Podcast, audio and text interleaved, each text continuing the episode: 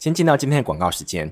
今天要跟大家分享的产品，它叫做面包屑冷冻维也纳面包。就是我们过去会认为冷冻之后的面包，它就是会硬掉，它就是口感、味道都会跑掉。可是呢，今天这个产品就是专为冷冻而生的。我第一次收到包裹时，它是一个冷冻包裹，所以我就把它放在冷冻库。接着呢，肚子饿的时候把它拿出来。那时候我没有回烤，所以我直接吃。它的第一个让我感觉到就是，哇！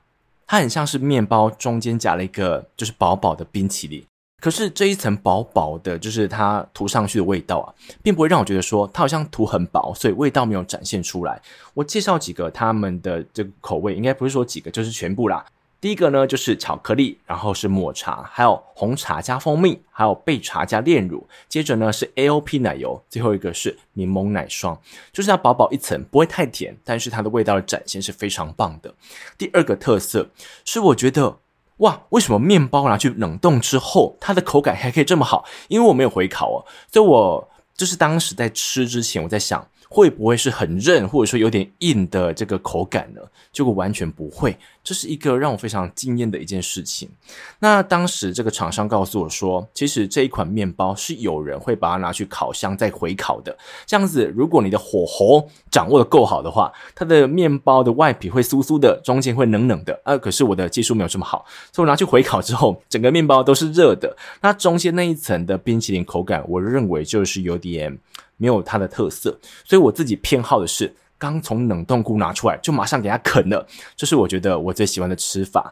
所以呢，这一款要跟大家分享的产品，我会把这个产品的链接放在我的资讯栏位。如果你想要了解到更多，或者说你今天受不住了，你就要把它买下去，你都可以透过这个链接来购买。那今天的广告时间就到这边。嗨，大家好，我是 Vincent。最近呢，我发现我的咬字当中有两个字念得非常不清楚。一个是呢，一个是了，一个是要把舌头放的比较后面，一个是把舌头放前面。这两个发音可能对你来讲非常基础、非常简单。可是我就在有一天发现，我念这个二零零六年的时候，我是要很紧张的把那个六跟年给分开来讲，我才有办法发音正确。嗯，那我就在想，为什么我这两个发音会这么糟糕？所以就在有一天我回家，我听到我妈跟我讲一句话的时候，我就忽然懂了。她就跟我讲说：“诶，那个你看一下你的脸。”我说哦，我的了跟了这两个字发音不清楚，就是从你这边听到的。因为我觉得我们一开始发音时都是听身边的家人他的发音习惯，所以像是我会有点中部腔，就是因为我是中部人。那我妈妈在念这个呢跟了的时候，我不晓得可能是因为她是一个客家人的关系还怎么样的，反正她这两个字并不会刻意的将它分开来，所以我可能就在小时候听她这样子发音。就把它学上来了。可是呢，这两个字其实有时候你没有念清楚的时候，听的人是蛮痛苦的。所以我最近在跑步的时候啊，会特别的去将这两个字拿出来练习。我可能大概就会念三十分钟的牛奶、牛奶、牛奶、牛奶这样子，不断的把这个呢的音给发音正确，然后换成呢的时候，就可能换成练习或者换成联考这样子，有了的发音，想尽办法的将这两个字给念正确一点，这是我最近的人生目标。跟大家讲一下，然后回到今天的分享当中。今天要分享这本书，其实有一个概念，跟我最近在学球时的心得是很类似的。因为我上羽球课的时候，教练会告诉我说：“你那个脚啊，先踏到再挥拍，这样子你挥出去的质量会比较好。”诶，我在上课的时候知道这件事情非常重要，而且会在练习的时候把这件事情给做出来。可是当我今天报名了零打，来到球场。零比零开始打了之后，我就会把这一些教练教给我的事情抛诸于脑后。我就是还是会用那个最习惯、最直觉的方式在挥球，所以有可能我的脚根本还在空中的时候，我的手就已经挥拍了。这种时候挥出来的球，通常啊，有时候可能运气不错，挥挥的还不错，但大部分时候这球都是虚虚的，因为你的脚，因为你的脚根本没有站稳，所以你是没有一个很好的发力点的。那为什么会这样子呢？我自己总结来看，就是当我今天还没有培养出一个。够坚实的习惯之前，我可能还是会用那一个最习惯、最直觉的方式在做这件事情。而这样子的做法其实跟大脑一样，因为可能在某些时候，你听到某些心理学的效应或者说偏误，你知道我们看待某件事情的时候，它就是会产生偏颇，或者说有点不正确的解读方式。当你知道这些，可是当你今天在商场上，当你今天听到一个资讯的时候，你还是会受到这些偏误的影响，因为我们可能对于这个偏误的理解还不够深刻，甚至我们的练习还不够多，所以我们可能还是会用那个你与从小到大使用的那个习惯在解读这件事情。所以回到今天要分享这本书，这本书它叫做《思考一零一》。它是由一个耶鲁大学的教授他所撰写的，而这本书当中有六到七个心理偏误，所以我今天会挑出几个我自己比较喜欢的、比较有心得了，来跟大家分享。第一个要谈到的是顺畅效应，这个效应呢，其实是我第一次读到的。他讲到啊，他们做了一个实验，就是实验方找来了两组学生，A 组跟 B 组，他们问了这些学生第一个问题，可是，在回答时，A 组的学生，他们可以用手机搜寻，可以用 Google；B 组的学生不能这样做。那这样子的问题就类似于说，就例如说，人类的脚踝的英文，它的背后故事是什么？我觉得这样子的故事，可能某些人知道，但你要讲出一个前后逻辑相通而且完整的故事，我认为没那么简单。所以，同样的来到这些回答的时候。A 组的学生可以上网搜寻，所以他们对于这个问题的回答正确率，以及他们对于这个回答正确率的信心都是比较高的。后来呢，在他们结束完第一题之后，要来到第二题，可是第二题的题目还没出现，这个实验方就说 A 组学生把手机收起来，因为待会的回答是不能够用手机搜寻的。可是与此同时，这个实验方就去先问 A 组跟 B 组的学生。他们对于待会要回答的问题，他们的信心程度有多高？结果 A 组的学生就是上一次可以用手机搜寻的学生，他们对于待会的回答更加有信心。那那一组 B 组的学生，他想说，嗯，还好吧，就是他们没有过低的信心，也没有过高的信心，他们就是持平。可是你要记得哦，现在这个问题是还没有丢出来的。后来呢，这个实验方就将问题丢出来，他们发现，在不能够用手机搜寻情况之下，A 组跟 B 组的学生他们的正确率都是差不多的。那这样子的实验要告诉我们什么事情？就是要让我们想一下，你看哦，这个 A 组的学生他们在回答第一题的时候，他们可以用手机搜寻，所以他们在回答的时候是比较顺畅的。他们认为他们好像思考逻辑比较清晰一点。可是来到第二题的时候，他们即便今天没有这个手机工具能够搜寻，但是他们对于自己待会的答题状况的信心程度是比较高的。这样子其实就是顺畅效应。我讲一下我生活当中实际发生顺畅效应的实例，这是在不久之前做的事情。它是一个大胆的尝试，因为我自认为是一个来自黑暗料理界的人，我自己做的菜我自己都觉得难吃。可是呢，我自己是一个喜欢吃炒饭的人，所以有一天我就在想啊，我自己炒的饭。有时候好吃，有时候不好吃，我不晓得为什么。有时候就是诶香香的，而且粒粒分明，好吃。那有时候粘在一起，然后味道没有散开，我觉得特别难吃。所以我就上网搜寻的，就 YouTube 搜寻嘛，炒饭，我就找到了詹姆士的葱炒饭。他告诉我，你要先下油，然后将这个葱放进去，将这个油。做成葱油，接着将葱给放出来，再将蛋打进去饭里面搅一搅，再将饭拿进去炒一炒，最后再将半颗那个蛋白放进去炒一炒。哇，看起来很简单，很好吃。我就把詹姆士影片看完之后，我就下定决心，我下一次回家我就开始做这道料理。后来呢，有一次回去，我刚好我妈没有煮饭，所以我就想说，这是一个我来发挥的好机会。后来呢，我就去找了葱。找了蛋，找了饭，我想说看起来还真是不错，所以我就开始做了。做完之后，我自己觉得那是史上，就是我从小到大我煮饭经历以来最难吃的炒饭。为什么？我不晓得为什么会这么难吃。那一次炒出来的饭很油，然后味道不太对，就是我到最后还自己去煮了一碗泡面自己吃。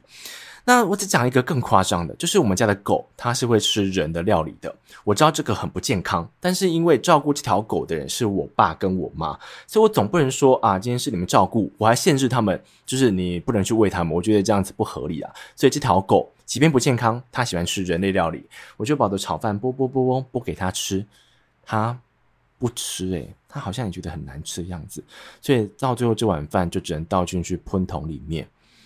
那这件事情它跟顺畅效应是有关联的。是因为当我今天看着教学影片，或者说看着别人做的时候，我可能会看着这个可能詹姆士，或者说任何的表演者。他今天在教导这件事情的时候，会看起来好像非常简单、非常容易、非常顺畅。这件事情会让我大脑当中会认为这件事情难度是非常低的，所以我可能认为我自己做起来应该也会这么顺畅。这件事情它是大脑当中的一个 bug，因为想象在几万年前，我今天可以判断出我会做什么事情，跟我不会做什么事情是非常重要的。好比一条老虎出现在你眼前。今天你知道你能够去将它逮住，把它变成你的晚餐，这件事情非常重要。可是同样重要的是，当你知道我今天敌不过这条老虎时，我应该绕跑。那如果你今天不知道这件事情，你有可能就变成这条老虎的午餐，这应该不是很好嘛？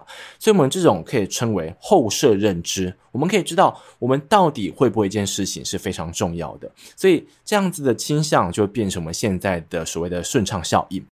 当我们脑中看到别人做得非常顺畅时，我们可能就会认为，我自己待会来做的时候，应该也会这么顺畅。所以这种效应出现之后，我们可能会对自己有过分信心。就像是刚才那个实验，他因为在第一题回答的时候，他有手机可以辅助，所以他对于，所以他对于第二题的回答状况，他更加有信心。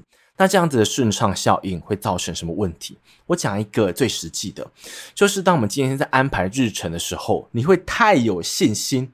好比说，你会认为我这个 bug 应该一个早上就可以修完了吧？或者说我这个会议记录应该一小时就可以写完了吧？所以你有可能就会把事情排得太紧凑，结果发现每件事情好像没有这么顺利耶。就是因为我们透过用想象的，我们会把难度给降低，然后你会忽略了在过程当中可能遇到的阻碍。你可能会接到一个电话，你的姐妹哭诉，或者说你兄弟忽然找你。可能下去喝一杯咖啡等等等的，所以你的时间可能就会拖长了。可是，当我们今天规划一件事情的时候，你都会把一件事情想得太过顺利，所以这件事情也可以牵扯到就是赴约这件事情。其实，我觉得今天。这个路程当中，公车会不会塞车？今天路程当中，你自己开车，你自己骑机车，会不会遇到阻碍？其实你都知道。但当你今天在跟别人约时间，约六点半好了，可是你可能工作到六点，你会认为说半小时从我的公司出发应该是绰绰有余吧？可是你明明知道会塞车，你明明知道可能会延误，但你可能就会把这个时间排得太乐观，所以到最后你就变成一个迟到仔。好。所以到这边，到底该怎么去解决这样子的顺畅效应呢？书中有说到，如果今天这件事情它是能够亲身尝试的话，你必须亲身尝试看看。就像是葱炒饭刚才的这个这个案例嘛，如果你今天看着别人做好像非常顺畅时，你可能会产生所谓的顺畅效应，所以最好的方式就是亲自下来做做看。这件事情会将你的信心程度稍微消低一点，这是不错的哦。因为这样子你才会知道说，前面这个表演者他下了很多功夫，所以他今天才可以做到这样的程度。这其实也可以看到所谓的演员，或者说所谓的唱歌的人。因为我自己唱歌是一个世界级难听的人，所以呢，我自己很了解这些歌手们今天在表表演舞台上。今天可以唱出那个高音，今天可以把 rap 唱的那么好听，其实是可能刷了很多很多功夫的。可是如果今天你可能光用想象的，但是你不不曾去录音过自己的歌声的话，你有可能会认为说这些歌手好像还好吧。那如果你今天没有看过自己演技的话，你可能认为说那些演员好像还好吧，只要长得帅帅的、长得美美的就可以当演员。可是呢，当我们今天透过实际的将自己的表演方式给录下来，或者说你将自己的唱歌给录音下来，你才会发现这些表演者的背后是有很多很多辛苦的。那那一些不能够去亲自尝试的呢？好比说排定日程，因为它排定在下个礼拜，你现在是不能够尝试的。所以更好的做法就是帮自己排更多冗余。你原本认为这件事情可能只要一个小时。现在请多出五十 percent，变成九十分钟。你会认为说这样子好像很低估自己，诶，相信我，有时候就是要低估自己，因为你可能很会拖延啊，可能看到 Instagram 有一个很很很棒的发文，或者说看到 YouTube 有个很感兴趣的影片，你有可能就会拖时间了。所以对自己的 执行任务的效率不要太乐观，这样子你排定事情的时候，其实你到最后才不会一件事情卡卡卡卡到最后，你可能就要加班，或者说做不完。这是关于顺畅效应，我想跟大家分享的。接着呢，讲到第二个所谓的确认偏误。要理解确认偏误，其实可以用一个很简单的话来解释，就是我们是先射箭再画靶。你想象，我今天可能想要跟你拼这个射箭的分数，零到十分，最中间是十分。那我今天如果是先射箭了，然后再上去画靶，这不是一个很好笑的事情吗？可是，在我们生活当中，这样子的确认偏误就是会发生。我想了又想，到底身边有哪些例子？我就想到一个，那应该是应该有六年了，嗯，蛮久了。那时候我来到那间公司当中，刚好就是我们负责同一个专案里面有一个比较资深的工程师，也是刚好那时候我所负责的这个 App，他的公司就是 Apple，他出了一个新语言叫做 Swift，那。我当时就是认为说，如果今天是 Apple 旗下自己的儿子叫做 Swift，我应该去学他最新的语言才对。所以我那时候进到这个公司时，我就有提出我的想法，就是我认为说，可能未来的方选或者说未来的这个专案，应该可以用新语言来撰写，因为我认为 Apple 之后只会投入更多时间、跟精力、跟成本在这个新语言上。可是当时呢，这个资深的工程师铁定认为旧语言它的优势还是存在的，所以我那时候跟这个工程师是有些，你可以说芥蒂嘛，对，我这人就是有点难搞，我跟他有些芥蒂，就是他是这个旧语言派的，我是新语言派的。那后来这个旧工程师啊，不是旧工程师，是资深工程师，对不起，这个资深工程师他就会在平时时不时的传一些资讯。可能这些资讯包含了新语言它不稳的地方，旧语言它比较稳定、比较节能的地方给我看。那当时我是不知道什么叫做确认偏误，可是我现在回过头看，其实它就是先射箭再画靶，因为它是先铁定认为说，就是旧语言它是好的，所以他开始不断搜寻旧语言它是好的证据。那我当时应该是有确认偏误的，就是我认为新的语言它是比较好，所以我会找到很多跟新语言相关好处的文章来证明自己是对的。那当时这样子的争吵跟芥蒂是怎么结束的呢？是因为有一天 Apple 宣布，它在几年几月之后就不会再持续更新旧语言的啊、哦。那时候那个资深工程师才在会议当中。跟大家讲，他以后不会再用旧语言开发了，他决定来学新语言。哎，这、就是当时一个，我算是一个 happy ending 吧。可是我们不能够去奢求，在生活当中，在每一个工作当中，都会有这样子一个第三方出现，来告诉你到底哪一个做法才是正确的。所以这样子的确认偏误，我们可以透过什么方式来去缓和呢？我只能说缓和，因为我认为确认偏误今天要去根除，其实上是不太可能的。因为你可以去看一下这个社会当中的意识形态，有些人认为他是对的，那他就会找到很多他对的理由，甚至你可以去看车祸影片，或者说那些就是 交通上的影片，这是我最近的喜好。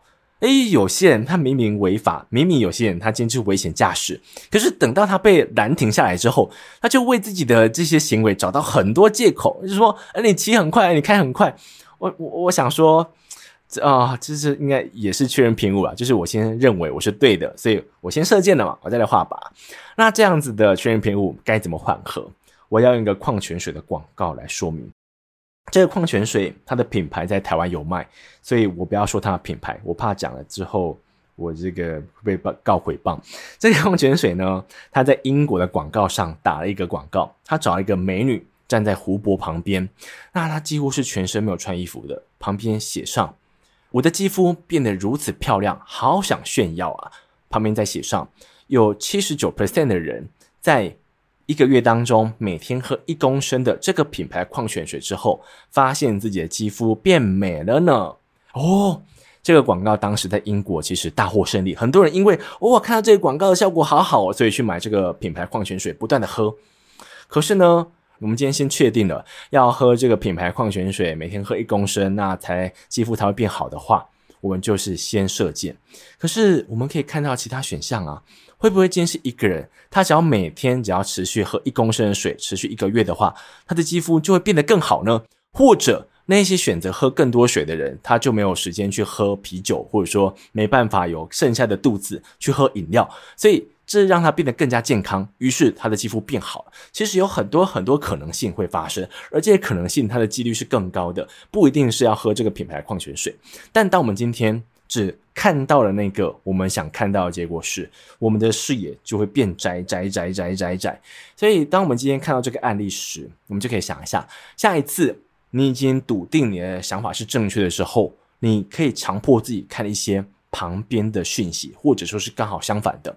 我知道这很不容易，但是呢，如果你今天不想要让自己的视野慢慢变窄，变成一个老顽童，对，就是老顽童，我们就是可以透过这样子的方式，让自己变成一个比较能够接受多元面向不同意见的人。我认为这样子是比较好的，我的我的私人意见了。好，讲到下一个，下一个呢非常有趣，他讲的东西是故事的力量。我提供一个案例，这个案例其实可以在生活当中找到。我不晓得你会不会在逛 Facebook 或者在在逛那个 Instagram 的时候，曾经看到了一些呃非营利组织，他可能在讲某个国家当中的人他是没有鞋子穿的，他是没有这个饭可以吃的。后来呢，就有实验方他们去做了两则广告去做了实验。第一则广告，他谈到在某个国家当中有三百万至四百万的人，他们的营养不足，因为他们的饮食是缺乏的。另外一个广告，它是深究一个小女孩，她从小到大的故事，可能是他们家庭资源非常少，所以她不能够受到应有的教育，她的父母亲不能够给她足够多的关怀。后来呢，他们就推出这两个广告，去看一下，到底平均来讲，每个人愿意捐赠多少钱给这两则广告。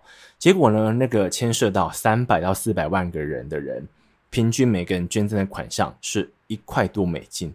而那个单独讲一个小女孩的故事的，就是这个广告啦，能够收到的赞助金额是两块多美金。如果今天单纯用数字上来看，你会认为说好像还要吧，就是没有差很多。但你用比例上来看呢，可能是五十 percent 左右，对不对？这其实是非常多的，因为如果你把它乘以一百、乘以一千、乘以一万，其实对一个组织的运作的差异是非常之多。而这样子的差异为什么出现呢？就是因为讲一则故事这件事情是非常给力的。你想一下，就像是 Apple，Apple 今天不是告诉你说我的运作效率多么好，或者说我今天怎么样？有时候一个人买 Apple 就是为了，就是 怎么讲呢？我想要 Apple 这个光环，或者说我们今天去买 Dyson，你会认为说，因为 Dyson 今天是发明这个，就是。这个这个吸尘器的人，所以你认为这个品牌是有独立价值的。我们今天可能在购买一个品牌、支持一个品牌、支持一个组织的时候，我们是因为他的故事，因为他的信念，所以去购买它。那这样子的倾向代表着人们对于故事的接受度是比较高。那这件事情用认知科学角度来解释的话，就是因为大脑今天在学习一件事情的时候，本来就习惯透过经验以及亲自的感受。而不是透过抽象概念，所以那些你可能在开会看到的圆饼图，可能告诉你说：“哦，现在这个资讯很重要。”可是它是一个圆饼图，或者是一个长条图。这些数据、这些圆饼图、这些有的没的东西，抽象概念其实是无法深植你心的。所以也是因为这样的状况，现在很多的品牌或者说产品，它不再告诉你说它有多么强的功能，而是在诉说一个好的故事，让消费者认同它、支持它、购买它，让他们赚钱。可是这样子是会有问题的。这个问题我觉得非常有趣，就是我们可能会放大例子的重要性。我讲一个最贴近的一个案例，因为曾经听到某个亲友，他可能。可能在某一次的买股票经验当中赚了十倍、二十倍、三十倍，买了几套房间。Oh my god！这样子的例子会变成一个很震撼的消息。你会认为说，哦，炒股原来可以赚那么多钱哦。所以这件事情可能不会马上去影响你，可是长久来看，它可能会去影响你今天想在股票市场当中去操作一些高风险投资的行为，可能是高杠杆，可能是高杠杆。哦，这个字好难听，高杠杆。或者说，你可能会去借贷来去投资，这都是有可能发生的。可是，如果我们今天是一个愿意去看数据的人，你会发现，更多新闻上显示的内线交易就很高风险吧？这些人都被关了。或者说，你看到某些人进行高风险投资，他可能得妻离子散，他可能无家可归。诶。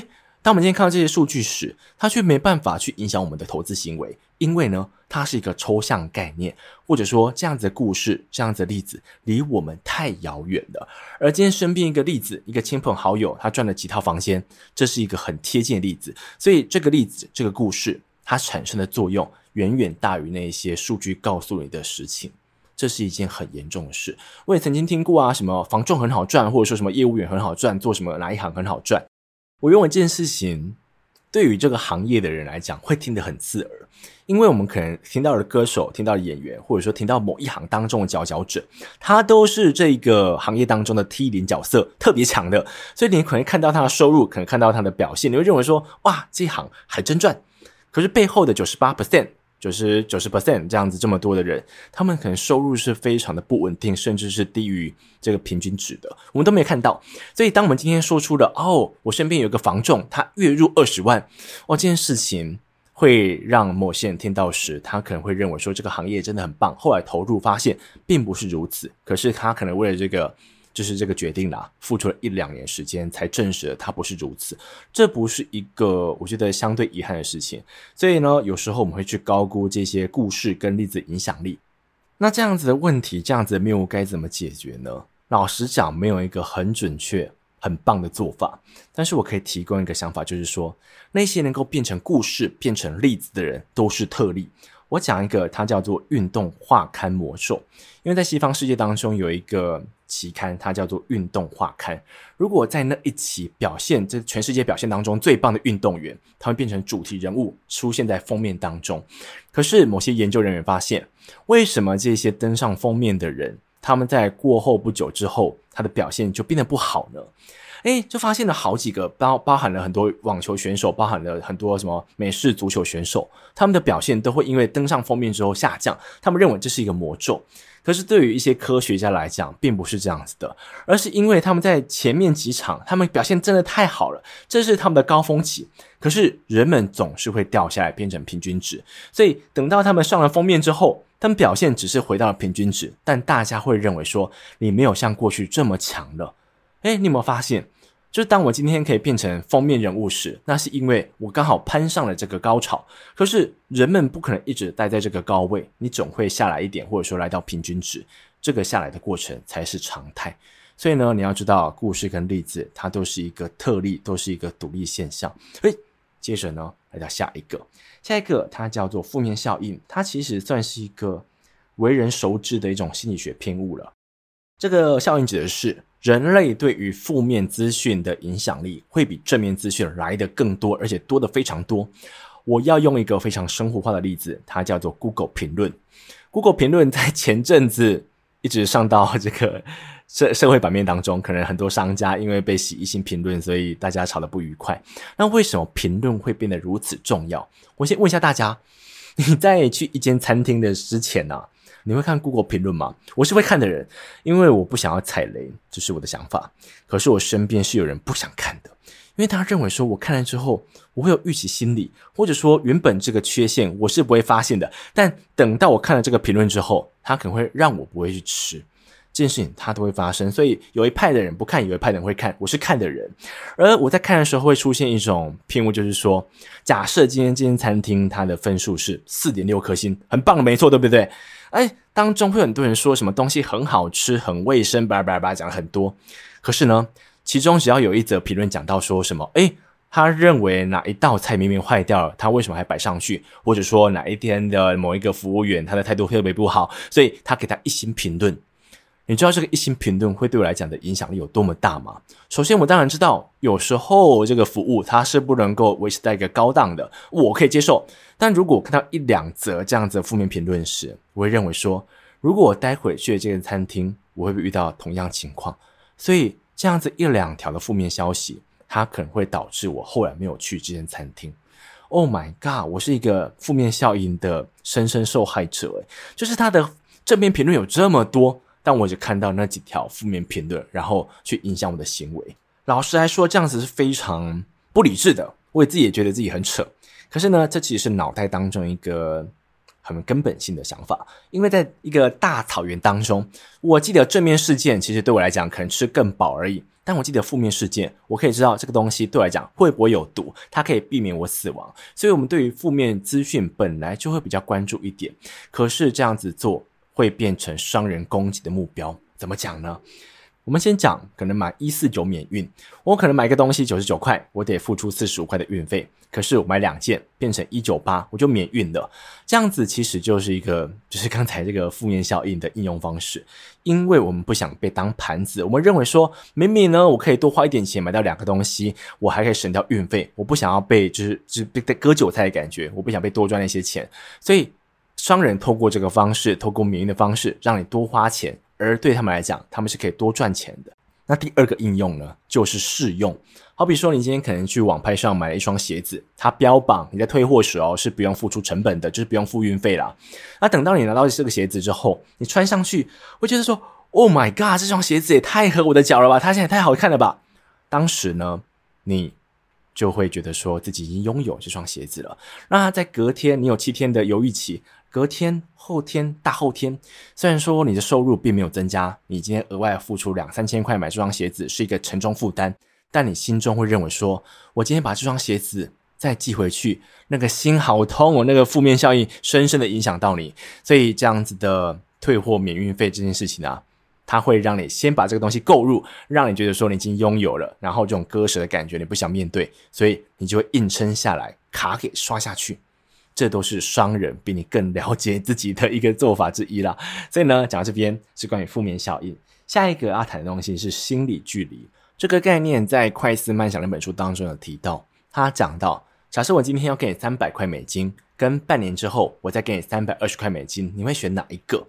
诶，他发现其实大多数的受试者都会选择在当下拿到三百块美金，而不是在半年之后拿到三百二十块美金。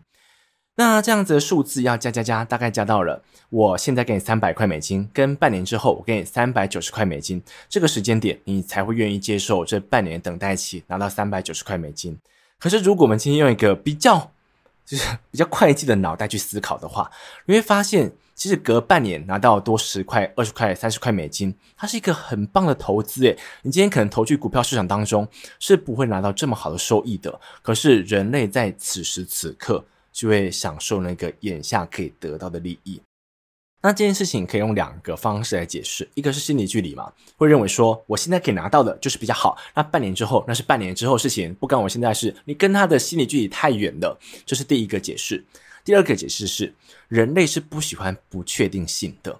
这里提供一个实验，就是他们去找了那一些学生，一组学生他们是。考完试然后及格的人，另外一组的人是考完试不及格的人，第三组学生他们是考完试但还不知道结果的人。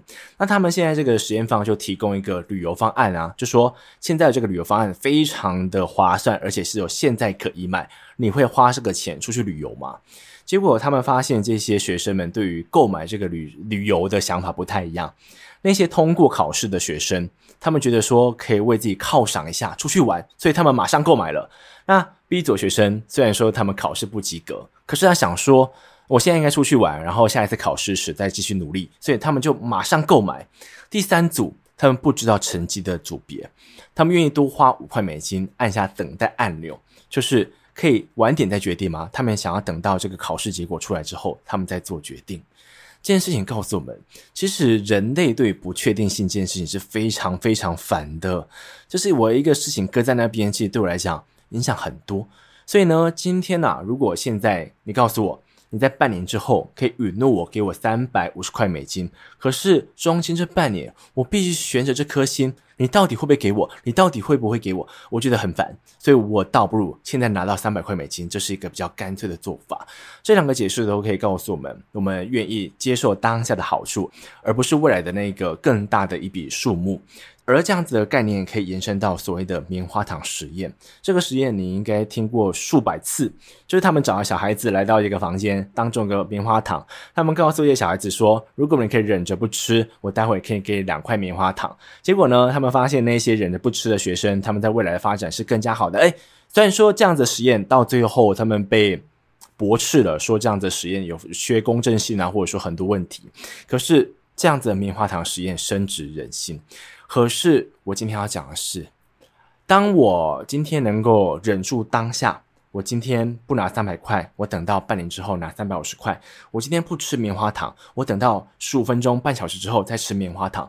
简单来讲，我能够有更高自制力，让我现在不要做出冲动事项，来够能够在未来拿到一个更好收益的这些孩子们，他们的学业表现，当然他们人生规划各方面都是比较完善、比较杰出的，可是他们身体状况比较不好，因为这些实验人员发现，这些有更高自制力的孩子们，他们在成人之后，他们的免疫系统老化较严重，而且心血管疾病跟肥胖问题也比较严重。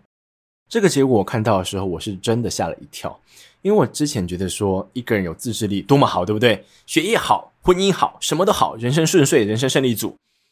可是这本书告诉我们说，如果今天一个人他一直把目标放在未来，好比说我未来考上医学院，我变成医生，我的社会地位高，我的收入高，这样子我生活无语了，所以他忘记现在应该要追求东西。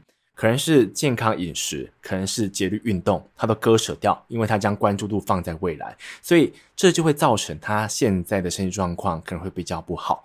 这件事情是对我来讲是一个，我认为算是一个新的想法。就像是我刚才所讲的，我认为好像自制力高是一件很棒的事情，可是这本书作者用一个不同的想法来告诉我们，他说他在做瑜伽时。他的老师都会告诉他说：“你要顺着你的呼吸去做。如果今天这个弯度做不到，或者说今天这个手摸不到某个地方都没关系，你只要顺着呼吸，你做到最舒服的地方就可以停下来了。”这件事情我也认为是在生活当中可以运用的一个智慧。你今天可能。为了某个职业目标，你想要在半年之后升上协理，你现在好拼哦，每天这样子刻苦的加班，刻苦的割舍掉任何休闲时间。可是，如果这样子割舍，这样子努力，已经造成你某些可能身体状况不是很好，或者说你已经没有时间去陪伴你的爱人了，陪伴你的家人了，这样子，我认为它都是一个不能够好好呼吸的生活做法。所以，简单来讲，作者想要表达就是说，当然关注于未来非常重要。但你现在也必须要关注，因为你现在都活在当下啊，所以我觉得你应该分配某些比例在现在，然后分配某些比例在未来。你可能现在有时候可以耍废一下，或者说你明明就可以休息，你为什么要硬撑着呢？这些比例，我觉得你可以透过时间慢慢调整，可能二比八或者三比七，或者什么比例都好，反正就用一个你最舒服的生活方式，你最舒服的一个呼吸方式，慢慢的前进。我认为对于个人而言是一个比较。开心比较幸福的做法，我觉得啦。所以以上这些就是这本书当中我想跟大家分享的。那来到这，我终于有机会跟大家讲一下我今天想要跟大家分享的一首歌。因为这首歌我已经听了两三个礼拜了，一直找不到一个切入口跟大家分享这首歌。当然，这首歌跟今天的这本书毫无关系，但我就想跟大家分享。我先问你，当过工具人吗？你没当过没关系，我可以跟你分享我的心得。当工具人是一个。又幸福，又辛苦，又像舔狗的日子，你会觉得说，哦，你的主人要你的时候，你觉得非常幸福；但当你今天忽视你的时候，你会觉得说好委屈。哎，那在某些时候，你又像个舔狗一样。所以呢，当工具人的心情是非常难以理解的。而我今天要分享这首歌，我把它命名为《工具人之歌》，我最近的最爱。这首歌叫做《我们到底算什么》。这首歌我自己的解读就是，男生其实非常有意想要跟这个女生走近一点，他们认为说他们的关系应该是伴侣关系的吧。结果呢，他发现这个女的好像没有这个意思诶，所以久而久之，他会认为说，嗯，是不是想太多还怎么样的？可是他心理上又过意不去，那看这个女生可能会去追求其他男生啊，或者说反过来，这个女生可能会看着这个男生去追求其他女生，但有时候又跟他走得非常近，所以这就是完全工具人的心情。有时候他理你时，你会认为说你的世界都为他开花；当他不理你的时候，你的世界就开始滂沱大雨。我讲几段歌词，Oh my god，这个歌词太贴近人心了。他唱到：“关于你的追求，不是没听过，多精彩，多曲折。我为你唱首歌，能不能就这样子拥抱着？你却说想要走走，爱都爱了，还说什么适不适合？我们牵手，放开的手，那又如何？说什么爱也不够，天长地久。”哇哦！如果你身为工具人，或者曾经 was 而工具人，你就知道这首歌到底在唱什么。我要把这首歌分享给各位。最后呢，回到这本书当中，这本书是怎么样的人？我认为，如果你喜欢看一些思考类型的书籍，这本书是一个我认为相对就是平易近人。他们用他并没有用很多非常专业的语言，虽然说他贵为一个耶鲁大学的教授，但我觉得他用一个平铺直叙而且非常直白的方式来跟读者分享，到底认知科学，到底大脑偏误可以在生活当中如何影响你，而我们可以如何去缓和他们的影响呢？那今天分享就到这边，谢谢你们。